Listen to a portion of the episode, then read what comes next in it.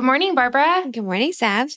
Oh my gosh, today we have such a treat for all of the people in the world. Mm-hmm. I just loved getting to meet Mary Beth. Yes. And we learned how to pronounce her last name. Somich. I think, Mary Beth, I hope I did that well. Somich. So Mary Beth Somich is our guest today, and she has something called Your Journey Through. That's the name of her practice, right?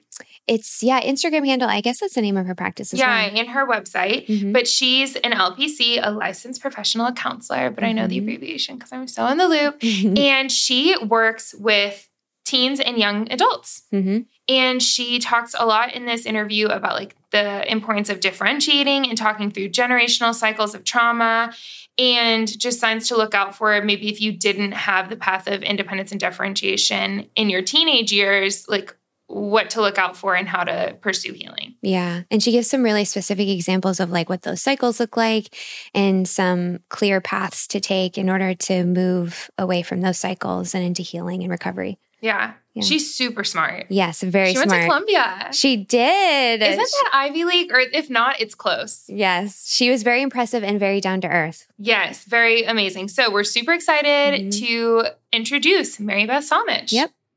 Well, it's really a joy for us to be able to chat with you. We're so excited about this conversation, and we would love to just get to know you a little bit more. What maybe drew you into the field of mental health?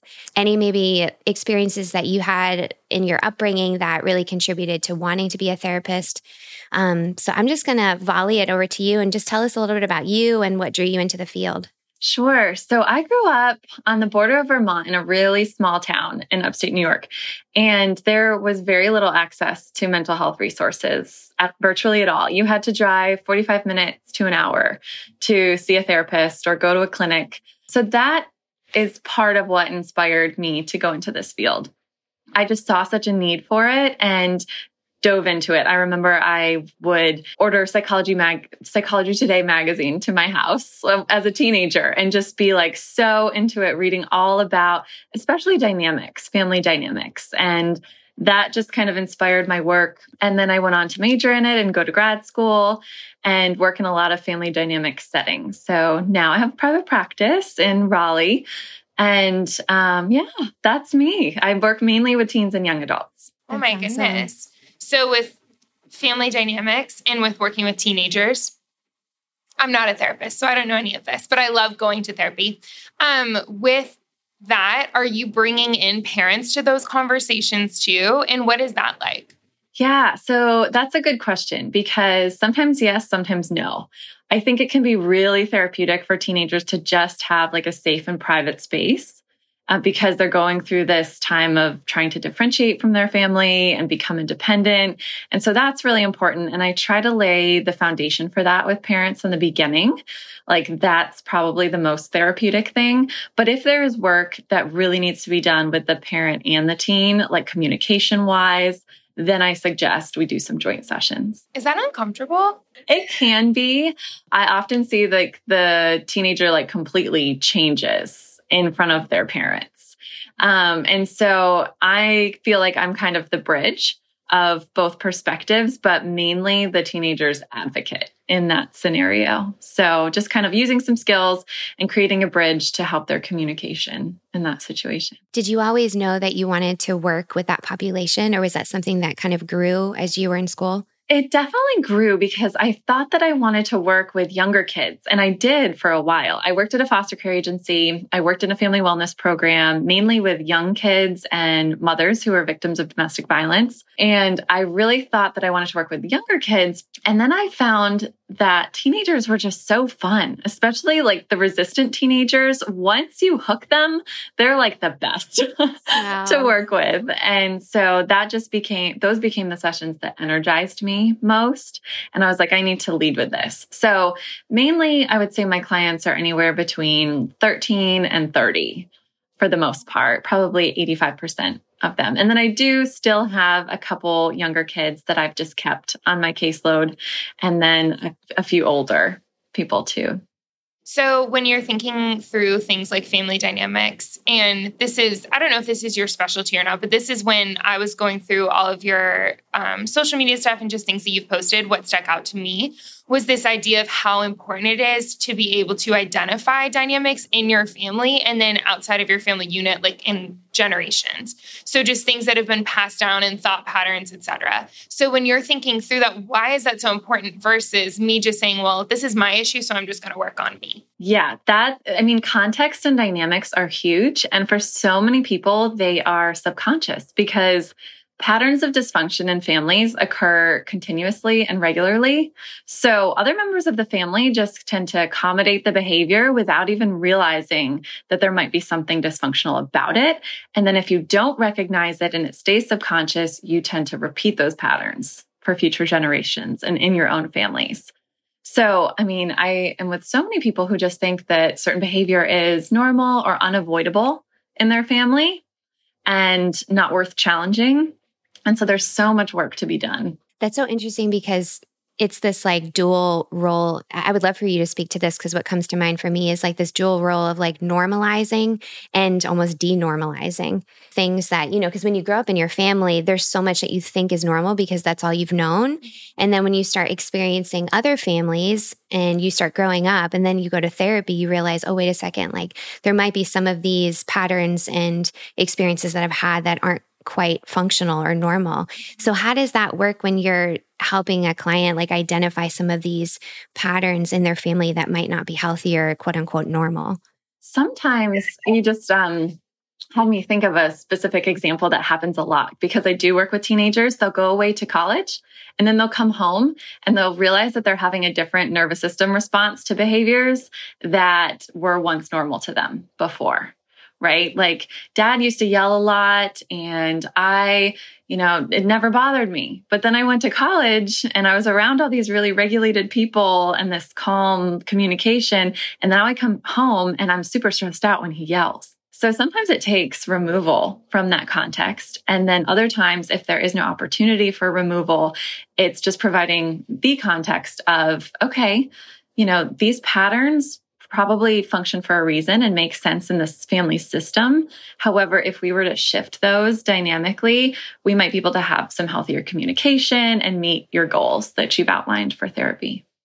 This is difficult too, because it's in the context of teenagers, but then even as adults, let's just say adults, what happens when an adult realizes maybe someone in their mid-20s all of a sudden is like, I have a really odd and codependent relationship with my mom. And it's the first time that they're realizing this. But the mom is not willing to change for whatever reason. So what does that process look like as far as not removing? Because you can't remove yourself, or in a lot of situations, people want to maintain and have a relationship with their mom. And if that's the goal, where it's like, I want to have a relationship with my mom, but my mom won't change. How do you then pursue health and then simultaneously recognize the unhealthy dynamics that are happening? That's such a common dynamic, honestly. So it's one I see a lot, and it typically requires some boundary setting. And it's not easy at first because anytime that you shift the family system that has functioned that way for so long, like there is a reason that it has functioned that way. So you're really shaking up the system and people don't like that and it's uncomfortable. So part of therapy is just having support around setting your own boundaries and dealing with that discomfort and that pushback and like having a person to work that through with. Right. And the boundaries thing, it's like everyone harps on it, but it's because it's so important. Yes. Oh my gosh. I did 2 podcasts on boundaries in the past month that are coming out in July because it is so important. And my husband will joke with me. He's like, boundaries is your favorite word. I'm like, well, maybe. But it's true that so many of our family systems, whether they were healthy or not, a lot of them operated void of boundaries. Like you just kind of do what it takes to make things work and to keep the peace, especially when you're a young person and then growing up into a teenager and then leaving to college, you don't really have the option of like leaving and starting your own life. So it's like you just kind of have to do what it takes to make it work. And then this idea of boundaries feels so foreign because most people who are maintaining power and control of these family systems or like church systems or whatever, they don't want that to be disrupted. And so when you set a boundary and say, no, I'm not going to operate in that role, it disrupts the power and then everyone kind of falls apart. And it makes you feel like you're falling apart too. Yes. And boundaries, you often have to set them because there's a pattern of enmeshment. And that's when families are really intertwined and there are no boundaries in the system versus feeling differentiated, which happens in adolescence. So that's part of the reason I love working with teenagers, because I'm teaching them how to healthily differentiate and set boundaries and become their own individual before they get into their 20s or 30s and are like, wow, I'm still really enmeshed and in this codependent relationship with my family. And really, enmeshment is a symptom of dysfunction. So we're talking families with alcoholism are famous for enmeshment. Right? Or other mental illnesses, abuse, anything with unpredictability and fear. The system creates the enmeshment to protect. Oh, yeah. Can you define that for anyone who maybe doesn't know what enmeshment is? Yeah. So enmeshment, I mean, it would really just be the absence of boundaries. It's similar to codependence. The family is just really dependent on one another. Good definition would be there are unwritten rules that you abide by in the family and nobody questions them. Yeah. Dang. Yeah. That's so good. Yeah. Oof. There's a lot of enmeshment going on all over the world, isn't there? Yes. In a lot of systems. Because I could see that happening in places of employment. I can see that happening in church systems. I can see that happening in family units. If your family operates by saying like, it is what it is, that's just how we do things, there's probably some enmeshment. Yeah. And it's interesting. It reminds me of conversations that Sav and I have had, or episodes that we've done about like the family scripts and the roles that we assume. And it just reminds me of that, you know, you walk into your family system and there's like a script that you're very familiar with. There's roles that everyone takes. Do you find that in your work with clients too? Definitely. Absolutely. Like to a T. I would love for you to give some specific examples of those, maybe how to implement healthy boundaries, or what would that actually look like if somebody is recognizing like, okay, there's some unhealthy patterns that I've experienced or am experiencing in my family, and I want to take some steps to implement some healthy boundaries and move away from maybe some unhealthy patterns. What has that looked like for you in your work with clients? I think it's really crucial to have support around doing that, because you are going to shake up the family system. There's going to be some pushback. And I try to reassure clients that when there's pushback, it means you should feel firmed that you needed to set a boundary, because people that don't need boundaries don't push back on your boundaries. I would say just really also in therapy, tuning into your nervous system and how things feel. I find that so many clients are out of tune with their wants and their needs, especially in enmeshed families, because those don't really matter. You're part of the system and you have a role. And so, you know, don't focus on those. And so therapy can really be a place where you get in touch with what are my wants, what are my needs? And those are foundational to be able to set effective boundaries, because you have to be able to ask for what change you need to make happen. Where are you primarily seeing that? And I don't know if like patterns have changed over the course of your career so far, but what have you seen people's problems be most? Or like what themes are you seeing? I love how I like don't have language for it, but just like, are you seeing a common theme of teenagers walking and being like, hey, I have this problem with mom, this problem with dad, this problem with siblings, etc.? Well, every case is definitely just so unique. I would say for teenagers, a big one is privacy, and then also independence.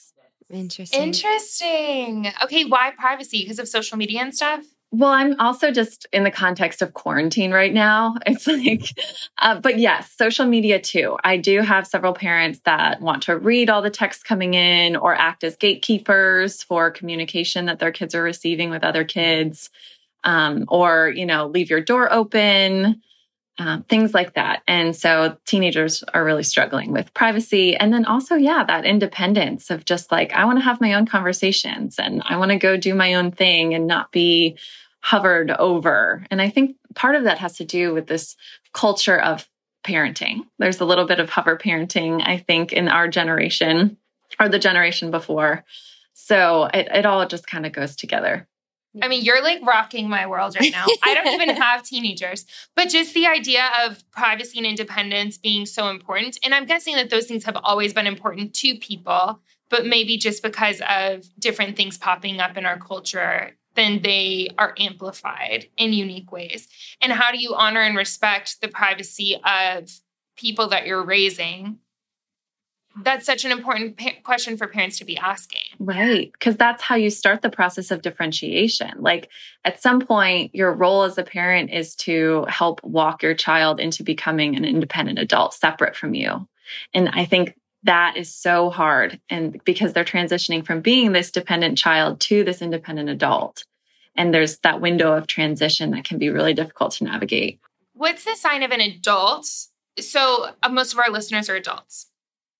I think all of our listeners are adults, right? I don't know. But if someone's listening through this, what's maybe something that they can identify in their lives that maybe they didn't have a healthy path of differentiation? Maybe if they like to, or it's typical to talk to their parents like every day or more than once a day. That's likely signature of like codependence. And it depends. There's different phases of life where maybe you need to talk to your parents more often. But totally. Yeah. But someone like in their mid-20s talking to their parents like every day or more than once a day. Yes. I remember in college, there was a girl in my sorority who called her mom to tell her what she ate for every meal. And I was sitting there like, oh my gosh, I called my mom. When was it? Like Tuesday. And she was like, I'm busy at work. Call me on Sunday. And I was like, what? So that's so funny. Wow. No, that's such a good thing to look at, like what the frequency of communication between me and my parent.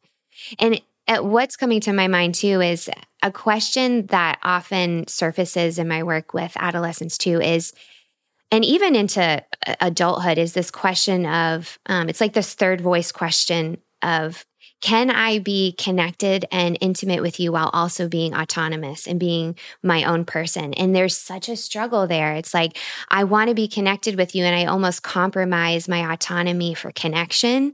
And it feels like self-betrayal. That's something that really surfaces in my conversations. And I'm curious if you could speak to that. Like, what does it look like to be, have my own sense of self, have autonomy while also being connected to my parent? What does that dynamic look like? I think there's a really healthy way to do that. And it takes some balance and some boundaries. I think where it gets messy is when you feel an obligation to have that connection. And then I ask, like, what is that compensating for? Because sometimes parents will lose themselves in the journey of parenthood too. They will lose their friends. They will disconnect in their marriage a little bit. And so when the kids are differentiating, it's time to reconnect with all of that if they've lost it. So unfortunately, sometimes kids feel this obligation to be there for the parent. And then we get lots of messy roles because the parent is treating them like a friend or venting to them about things. And then you've got triangulation and other issues coming up. So have you heard of the Cartman triangle? It sounds familiar. That's what I thought you were meaning by triangulation. But it's this thing that Barb got into last year that was like different points on the triangle in relationships. One is hero, one is victim. Oh, Barb is like being like, no, that's not right. Well, you had victim, rescuer, persecutor. I am familiar hero with that. Could be rescuer. Yeah, hero is synonymous with rescuer. But yes, all of it to say that you do go into these roles. First of all, once again, you are blowing my mind right now. Just the way that you're verbalizing this is so great. And I think it's going to be so helpful. And the reason why we're even talking about this in the context of like adolescence and growing up is because if you didn't differentiate and you didn't create boundaries when you were, when it was time to, A, it's not too late. And then B, you're probably in a cycle of dysfunction that has maybe been happening for generations. And so it's just important to identify that. So that's something that you've done some work in, is this idea of like generational trauma and like cycles that happen throughout generations. Can you just tell us some stuff that you noticed in that and how you would even define that? Yeah. So intergenerational cycles of dysfunction, we can't talk about them without talking about trauma, because dysfunction often arises out of trauma and it's a maladaptive coping mechanism. So examples of maladaptive coping mechanisms would be things like addiction, perfectionism, abuse, conditional love, lack of boundaries, like we said, lack of intimacy in the family, or poor communication. So like I said earlier, they happen almost subconsciously. You're born into this family and that's just the pattern, and you kind of accept it and don't question it very much until maybe you get older and you start to see different things and you start to feel different things and might recognize like this doesn't feel very good. But yeah, so if you've ever heard the term or listened to the term in your own family, like it just runs in our family, then especially if it's in reference to like a mental health or even a physical health related condition, there might be some unhealed generational trauma there. So even things like sleep issues, anxiety, and digestive health conditions are often also a marker of that because it all is held in the nervous system. Yeah, and I think that something that I've noticed in family systems is like when one generation hasn't dealt with it, that they then project it onto the next to alleviate their sense of guilt or whatever it is. I have no idea. But there is like something where it's like, oh, you're just like your mother, or you're just like your father, or like that's just what dad said when he was younger. And what people don't realize is that that's actually just enforcing like you're going to be the same way that we were because we are the same way that our parents were. It's an in-group mentality too. What is that? Like in-group, out-group, like this is our family. This is the way we are. We're not like them, or you're not like this other group. You're like us. And so also when traumas happen, physiological changes happen to your brain and to your body, and they create all of this stress and change.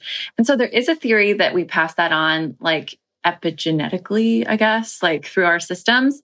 But then because I'm such a dynamic kind of like nature versus nurture person, I also think of the nurture perspective. And if you are a parent who has not dealt with your own trauma and your own emotions and anxieties, it's going to affect your parenting, right? You're likely to raise a child with like an insecure attachment style because kids tether off your nervous system and your anxiety. So they're learning and picking up on things and really just tethering off of you. So they become anxious, and it does become passed along, both from a nature and a nurture perspective.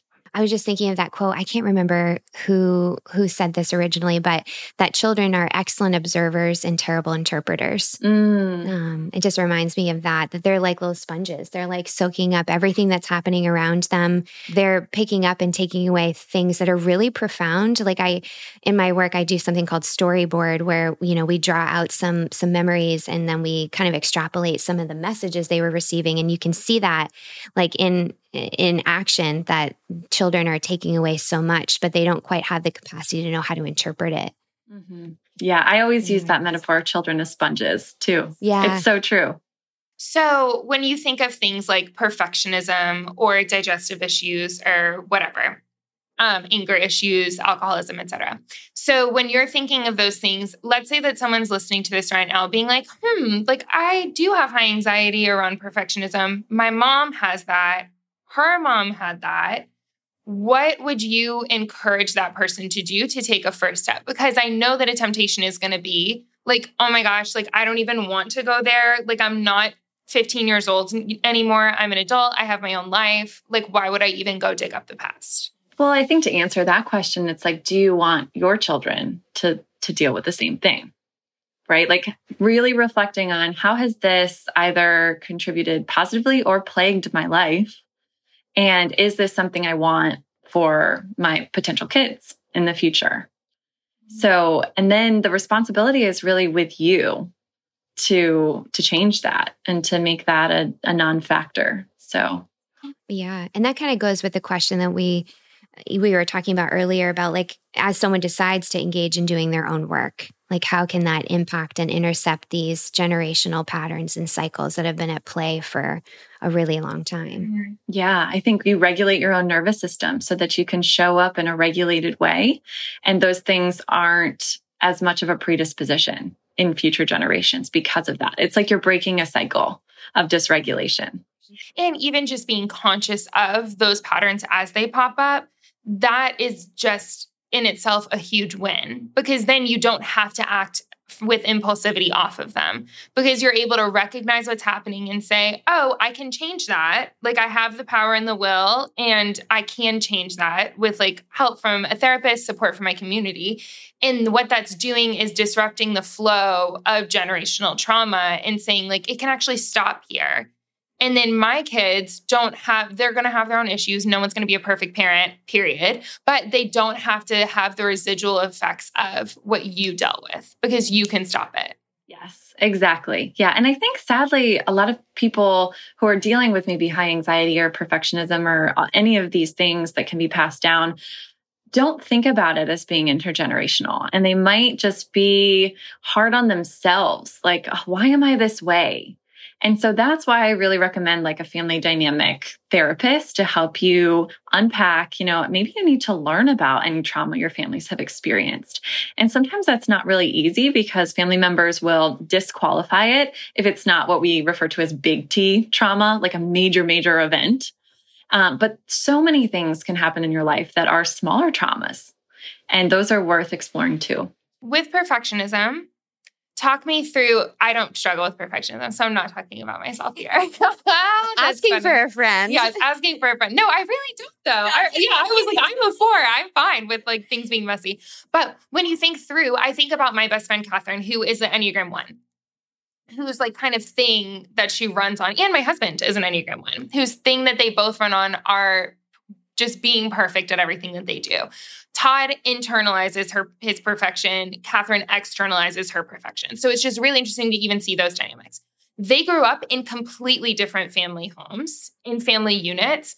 Why do you think that people show up and that their outworking of their trauma is perfection? Because there isn't necessarily like a common thread that I see in between their lives, but obviously there probably is something that you've noticed. But if someone's struggling with perfectionism, what are some common things that have popped up that cause people to try to control with perfectionism? I think you just hit the nail on the head. When I think of perfectionism, I think of control. So you can come from a family that is extremely rigid, and you can then be extremely rigid and controlled and perfectionistic. You can also come from a family who is like super loosey-goosey hippies and compensate by, oh my gosh, no, like I don't like that. I need to be more rigid and perfectionistic. So with perfectionists, you mentioned the Enneagram 1s, which are perfectionists. There's also an inner critic.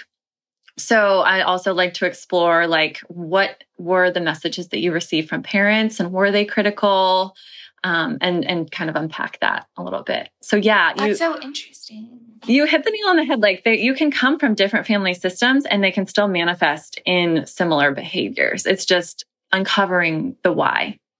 Yeah, which is so important too, because then we don't pigeonhole people for whatever their outworking is of their trauma. It's not like, oh, well, her parents probably did this, or his family was probably this way. It's like, actually, people just deal with things differently depending on where you're coming from. And we have to just like let them be the ones to explore that. Pigeonholing. Anyways, Barb, you had a question, but I was just really excited about that whole thing. No, I mean, I wanted to go back to one thing that you are starting to talk about is like putting my symptoms and my experiences in the context of my family dynamics, mm-hmm. because I can't remember exactly how you said it, but it's like, oh, like this is why, I'm tempted to act this way or engage this way. And I think it can remove some of the shame mm-hmm. that somebody could feel. So I would love for you to speak to that. Like, as you put yourself in the context of your family dynamic, how can that impact the person's experience of shame? Mm-hmm. Oh, hugely. Yeah. Like, there is so much relief in learning and understanding what creates these experiences for you. And even like the sensations of anxiety and understanding your own triggers that you might not have even been aware of, and then making links to why they are triggers.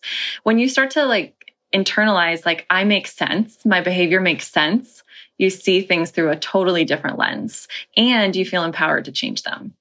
Wow, that's really powerful. I make sense. Yeah, that's gosh, really what a powerful perspective. Mm-hmm. And then putting that on other people, they make sense in their context. Yes. When you realize you're meeting them at a late point in their story already, where you don't know the whole first part. Yes. And even when you know, you might have said like, oh, my dad's so mean, he's such a jerk. But then when you dig into this family dysfunction and trauma and learn, you're like, oh my gosh, okay. Like, I understand why he is the way he is. It doesn't excuse his behavior, but it does help you approach him with compassion and maybe set compassionate boundaries. Wow. I feel like that's such a good like place to land that, yeah, it can give way to compassion for self and compassion for others. Well, there is a question that we ask all of our guests, and it's if you were to give yourself a pep talk at, let's say, age 20 or 18, whichever one stands out to you most, what would that pep talk be? It would definitely be to just like release and trust and enjoy. I think there's so much pressure around that age. I mean, I see it in my office all the time, and so much anxiety, especially in our culture and with social media and expectations around like college, if that's your route, and just letting yourself kind of surrender to where life is going to take you and just trust the process and not try to control every little detail, because it kind of creates a blocking energy instead of an allowing energy.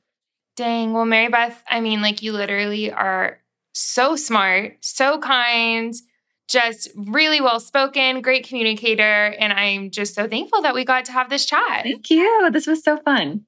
Yes. There's such an ease about you. We really appreciate it. Oh my gosh. Yes. Yeah. I'm like, I'm going to Raleigh. We're gonna get coffee. Yes. It's all happening. Yes. And also, how can people find you, Mary Beth?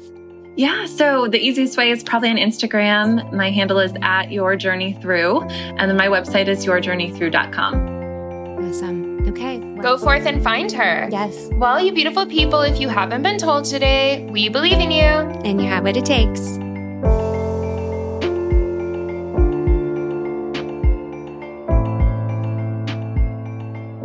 Alrighty, thank you for listening. If you want to keep up with us, you can find us on Instagram at the Pep Talks Podcast. And we want to be clear, everything that we're sharing on this podcast is not or intended to be therapy or psychological advice. It does not constitute a client-therapist relationship. We are your virtual friends, not therapists. Yes. So if anything comes up for you during these podcasts, we completely understand. We're talking about a lot of different topics. So please consult a mental health provider for support. You can find a therapist through Psychology Today's website at www.psychologytoday.com. Yep. Have a great week, guys.